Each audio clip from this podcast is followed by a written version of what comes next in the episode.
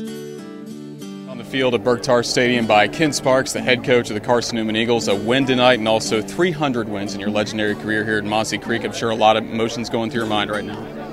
Well, you know, everybody keeps saying legendary. Does that mean I owe a lot of people money, or what does that mean exactly? I know it means you're old, and uh, but uh, uh, but I'm just grateful, you know, just to be uh,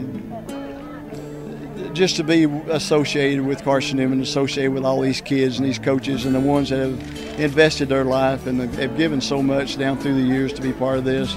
I'm grateful for uh, Dr. Cordell Maddox, who had uh, enough uh, uh, courage to hire a guy, a nobody back there a long time ago. And, and, uh, and I'm still a nobody, but I'm still honoring the Lord with what I'm trying to do. And so I'm excited about uh, all this and grateful and, and realize that um, uh, it's, it's not me. It's, this is about a whole bunch of people, and it's about uh, some things a whole lot bigger than I am. And, I, and I'm just grateful to, to be a small part of it. And, and, uh, and I say uh, we better get ready to play another ball game because we sure didn't play very good tonight. We better get ready to get to get a lot better in a hurry if we're going.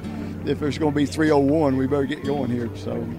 You mentioned this a lot before. It's not always about X's and O's, but it's about changing lives and not just about winning and losing. And that's happened a lot in your 33 years here. Well, you know, it's uh, it's amazing how uh, so many guys have come. Uh, some of them with uh, you know with brokenness in their life, and many of them that uh, uh, didn't have a clue about how they were going to make it, you know, in life, and to see how the Lord has used people, used Carson Newman to to touch them, and how football has been a part of that, and you know. So it's uh, that is real, real encouraging, and uh, it, it, goes to show you that, that the Lord can can do uh, with a silly game like football. The Lord can do some miraculous things with it, and so uh, I'm, I'm, grateful for it. I know you're happy for your 300th win, but also glad to start this 2012 season off with a victory. You get up to a 49 to 21 lead. Pioneers find a way to get back in at a three-point game, but you go back to the run game, you get the score you needed. Well, we didn't play well, but we're grateful for the victory and and uh, see if we can't learn a little bit from you know sometimes you can learn a lot from a defeat but I, I hope we learn a lot from a from a very narrow victory and, and give them credit they did a great job and and uh, and uh, hope we can get better Coach Sparks, congratulations on your 300th career win, also getting 2012 season off to the right start. We'll see you in a couple of weeks. Thank you very much. Thank you.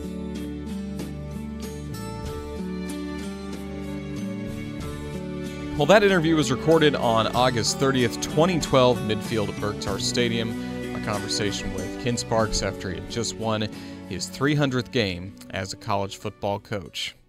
Now, here we are, five years later, and got the news earlier today that Coach Ken Sparks has passed away after a very long battle with cancer.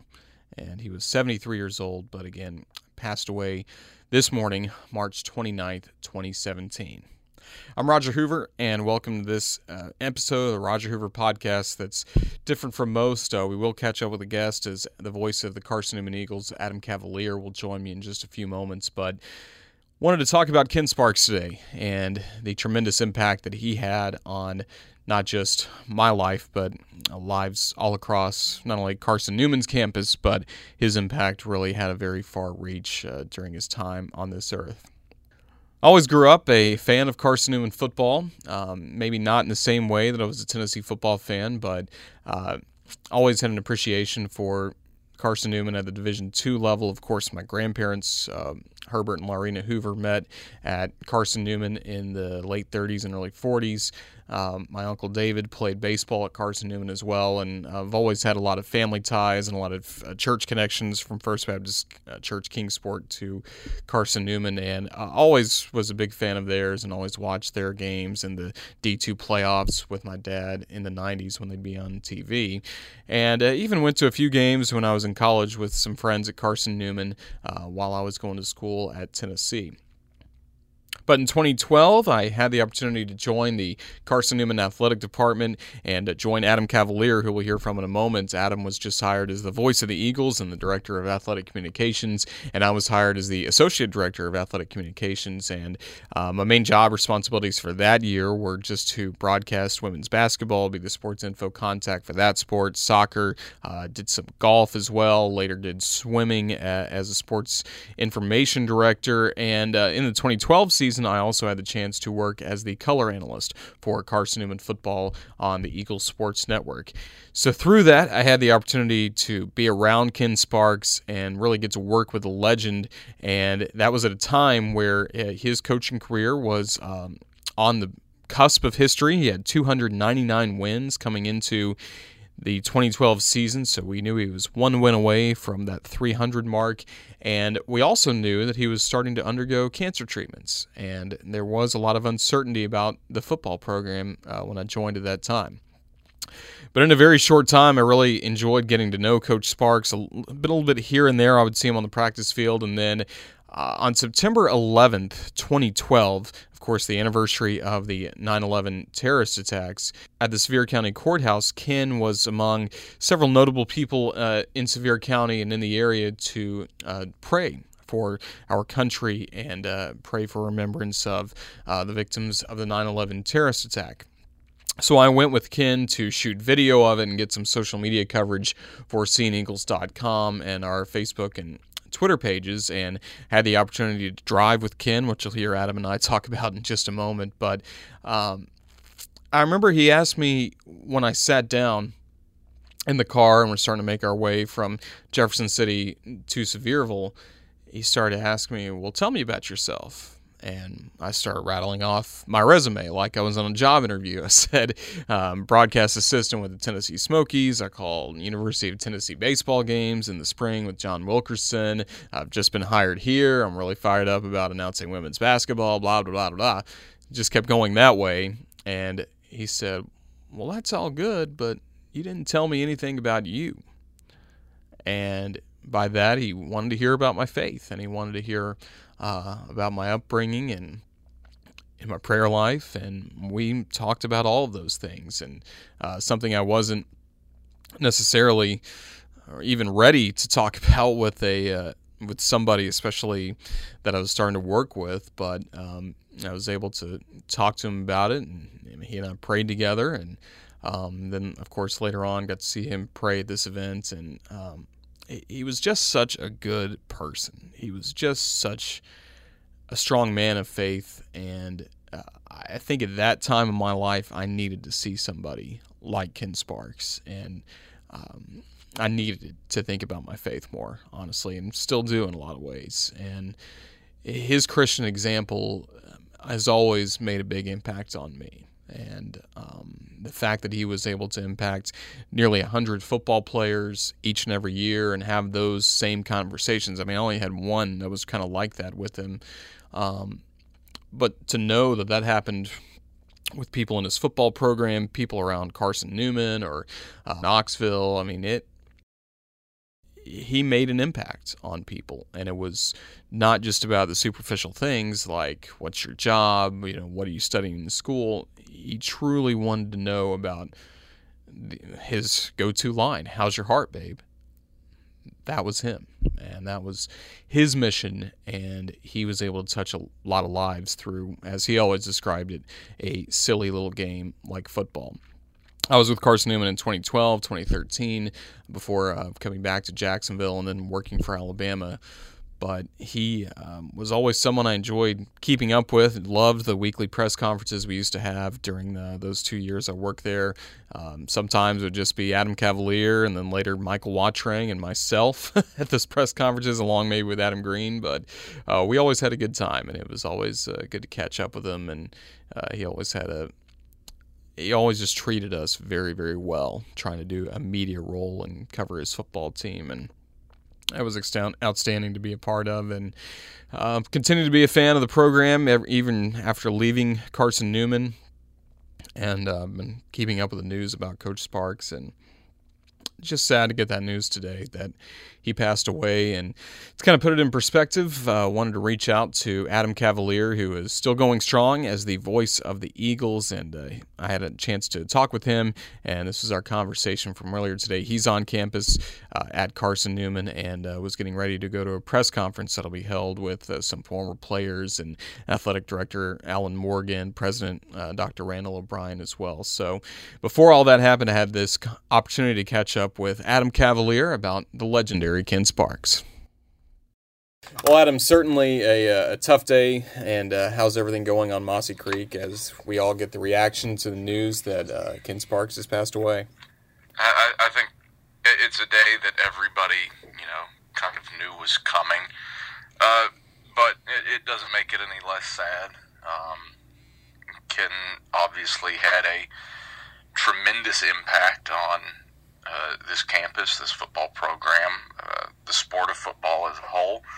And so, you know, whenever a legend like that does pass, you, it's time to reflect on everything that uh, they did and what they meant to uh, this this place in, in particular. And uh, I don't think shell shocked is the right word um, because, again, he's been battling cancer for five years.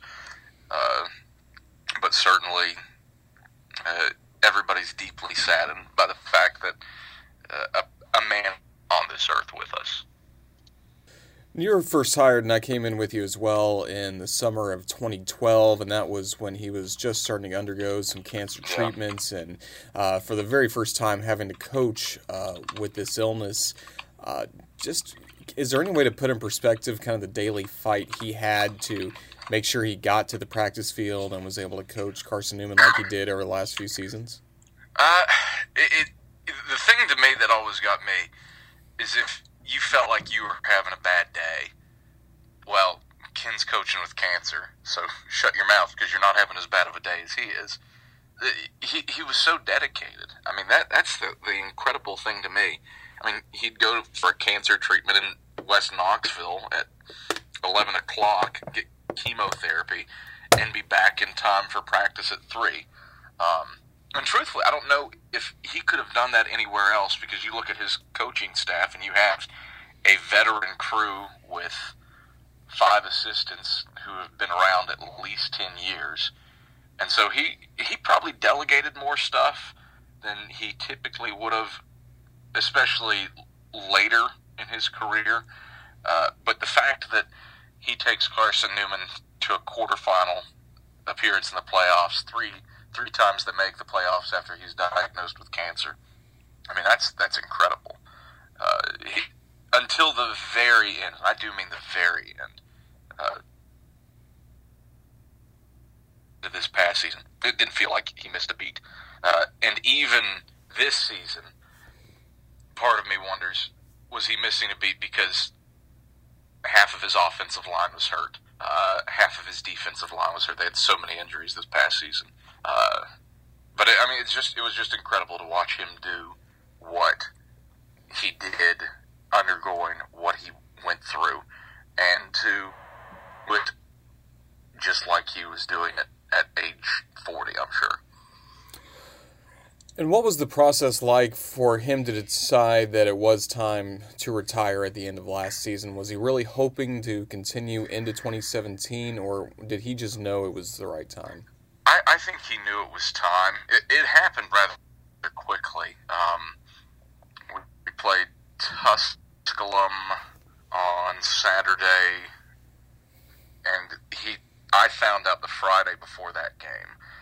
Um, and he, he, he said that he had made the decision Thursday. So I I think he, he felt it was the right time, and certainly losing didn't uh, he didn't want to stick around and be a loser. Um, he wanted to run a successful football program, so I think that might might have helped make his decision decision for him. But it, throughout the year, I started to see him question himself uh, whether he was still a good coach. Um, and it, you know, you, you, were around it. You saw in the post game interviews every time after a loss. Sure. uh, that he he'd put everything on him, uh, on himself uh, for that loss. And you know, to some extent, I, I admire and agree with that. Uh, it's the coach's fault when you lose. It's the players. Uh, it's the player. The players' reason are the reason why you win. Uh, but that can be a little trite at times. I felt this season when he said that he really meant it. He felt that he was uh, a detriment to his players at times, and it, I, I disagreed with him at that. Sure. Because Ken Sparks at 25% is still better than 90% of the coaches in this country.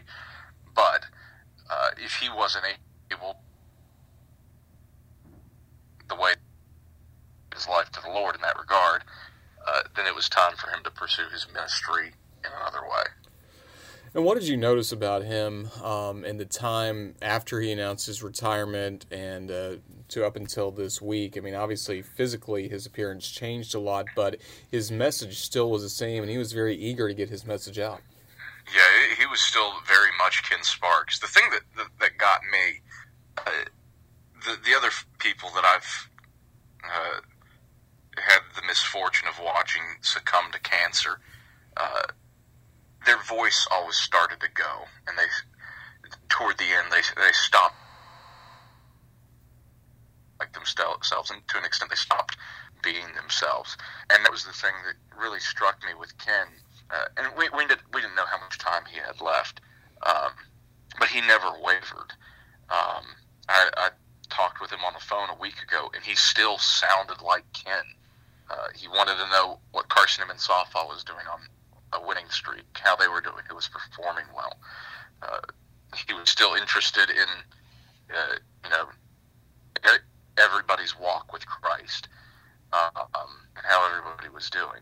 So that's the thing that really sticks with me is that he was Ken until the very end, even uh, as short as a week ago.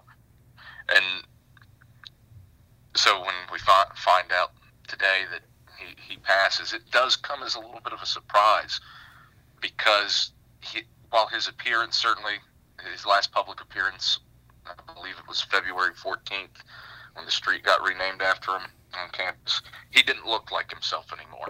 Uh, and even going back through pictures, it's it's easy to see a decline over the last five years. Um, but he all he, he always sounded like himself, and his message was still what you would expect out of him. Visiting again with Adam Cavalier, the director of communica- athletic communications for Carson Newman University, and um, what are some fun memories you're going to take from your time with Ken? Because he had a sense of humor like nobody else I've been around in a position like Yeah. him. You know, normally you deal with a legendary coach. A lot of times they're just serious all the time and just focused on the game and winning. But Ken knew how to have fun too. I, I think one of my favorites. It, it happened this uh, this past uh, fall camp, and you know we we covered fall camp, watch practice, shoot a little B roll, what have you. And so I'm out on the practice field. I don't even remember what I was doing. Ken has a golf cart, or had a golf cart, I should say, uh, that he used to really be a little bit more mobile uh, in the latter stages of his career. He nearly runs me over with the thing. Because A, he was a terrible driver. He really, I can attest to that. He was yeah, a terrible, was terrifying to get in a car with him. Uh, and B, he said, "Oh, I'm sorry, I ran you over. Have a peach." And he pulls a peach out of his pocket, beckons me to sit down, and I don't even remember what we talked about. But here's America's active wins leader who nearly runs me over with a golf cart, and then apologizes instantly by handing me a peach, and then having a little fellowship time with me while I eat the peach in his golf cart. That was a joy. My other favorite one, I think it was 2014. Carson Newman's at North Greenville, and again, Ken's unlike any other coach in America uh, because every other coach I've dealt with, you, you interview him on the field with a sideline porter. It's quick, it's dirty. You get it out, and you're done. Ken wants to come up to the press box and do a lengthy sit down, which I, I'm grateful for and love. So we're at North Greenville, so he makes his way up to the press box, and I, you know, standard stuff. You you win. What, what do you think about the game? Blah blah blah. blah. And he starts on do his answer. About halfway through, he says, "I got to tell you, I wandered into the women's restroom on my way up here.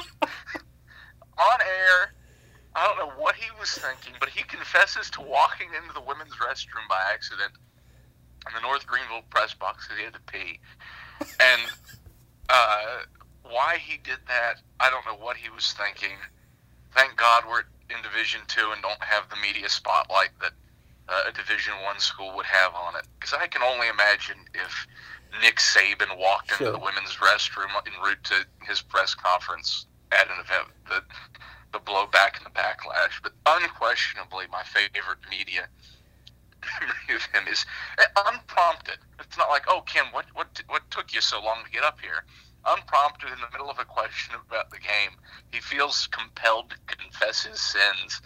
he, he walked into the, the women's restroom in the North Greenville press box. And then the other thing that I will treasure forever, and this is true for anybody who hosted the Ken Sparks show, is just getting to do that with him and having a chance to sit after church on a Sunday and just to shoot something that really should take about 30 minutes and it ends up taking an hour because you're having so much fun just uh, just talking about life with him not really about football but just about life and that's something that without question I will cherish for a, for the rest of my days Of course, he's very special to us because of our Carson Newman connection and time there. But Yeah. when you think of him in a national perspective, you said the uh, active wins leader at the moment. Can you really put his accomplishments in a national perspective for us? I mean, you're talking about a guy with 338 wins, more than Bear Bryant, Pop Warner. Uh, the list goes on and on and on. Uh, and he might be the last guy to ever win 300 games. I mean, that's he, he's truly one of a kind. And I don't know if we'll ever see somebody, especially to stick around at one At school one school, right? for the entirety of their career and win that much. Um, Nick Saban, if he he needs to coach about ten more years, averaging the eleven to twelve wins he has a year at Alabama, and he'll be seventy five when he wins his three hundredth, if he coaches that long. Um, that that's the thing that sticks out to me. There's not another guy in Division Two right now who you can point at and say, "Oh, he has a chance to catch Ken um, and do what he's done." Um, and that to me is what's staggering. Even even looking at the Division One landscape, a Saban, you got to coach tier 75. Is he going to do that? An Urban Meyer, uh, who's within is within conceivable striking distance, but has done it at a bunch of different schools. Um, that's the thing that sticks to me is that it's going to be really tough for somebody to, to hit that 300 win. I believe there's an NAIA coach in Indiana who's sitting at like 270 something that you could conceive of getting there, and some D3 coaches who have the winning percentage through their first 10 years of coaching to where they could get there. There's a lot of ifs, ands, and buts. Uh, and so that's what's staggering to me about what he's done. He's truly probably the last of his kind uh, for a coach to stick it out at one school, be so successful, to not be lured away by uh, by money and to go the Division One route. And the D one route, not to knock guys, but you, you see a Les Miles get fired after Mm-hmm. uh, how, how many wins did LSU have this season? Had a winning season, had a successful campaign. Um, so it's really hard to imagine somebody at that level being able to stick it out in one place. And th- and two, to be hired at the age of 35, let's say, and be able to coach long enough to get to that mark. Um, but I mean, fourth all time in winning percentage, fifth all time in wins. Uh, he, he- he's unquestionably one of the greatest coaches to ever do it. Well, you mentioned staying so long at one school, and obviously Carson Newman, his alma mater, and a place he really grew to love. But did he ever mention anything about any offers that may have come his way, maybe earlier in his career, say in the 80s or in the 90s when he could have left? He told me at one point what they were, but I don't remember them. Yeah, we don't uh, not specific teams, but there were opportunities for him. He did have he had D one offers, um, especially after the title runs in the '80s, but never felt right uh, leaving Carson Newman and going to a place where he couldn't as fully put Christ first as he did here at CN. And it's not just, he would always talk about how it's not just him coaching the football team. The football team almost acts as a ministry. What were some of the foundations for um, the ministry aspect of his team and what he tried to instill across all Carson Newman students? I, I think uh, the, the big thing is, that it is about Jesus Christ and it's about living your life 100% for Him. To whatever it is that you do, if it's announcing a game on the radio, um, playing on a football field, whatever it is that you're doing in life, you give 100% effort at that, and you give 100% effort so that you best honor Jesus Christ.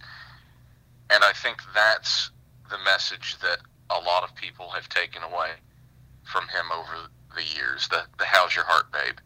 Uh, if you're breathing, you're fighting. Uh, those little tin isms, so to speak. Nothing in the Bible about retiring. No, there's nothing in the Bible about it. The Bible doesn't say anything about retiring.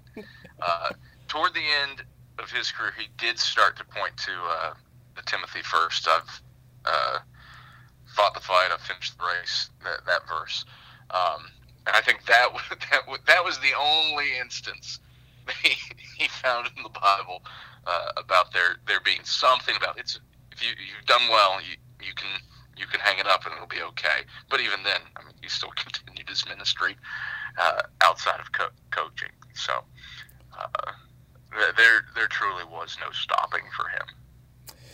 Well, again, the very sad news we learned today that Ken Sparks has passed away, and um, right now, the Eagles are, of course, preparing for 2017 under Mike Turner, who coached alongside him um, for really all of Carson Newman's really outstanding teams. And uh, I imagine no tributes planned right this moment, but I imagine next fall at Burke-Tarr Stadium there will be a lot of tributes to Ken.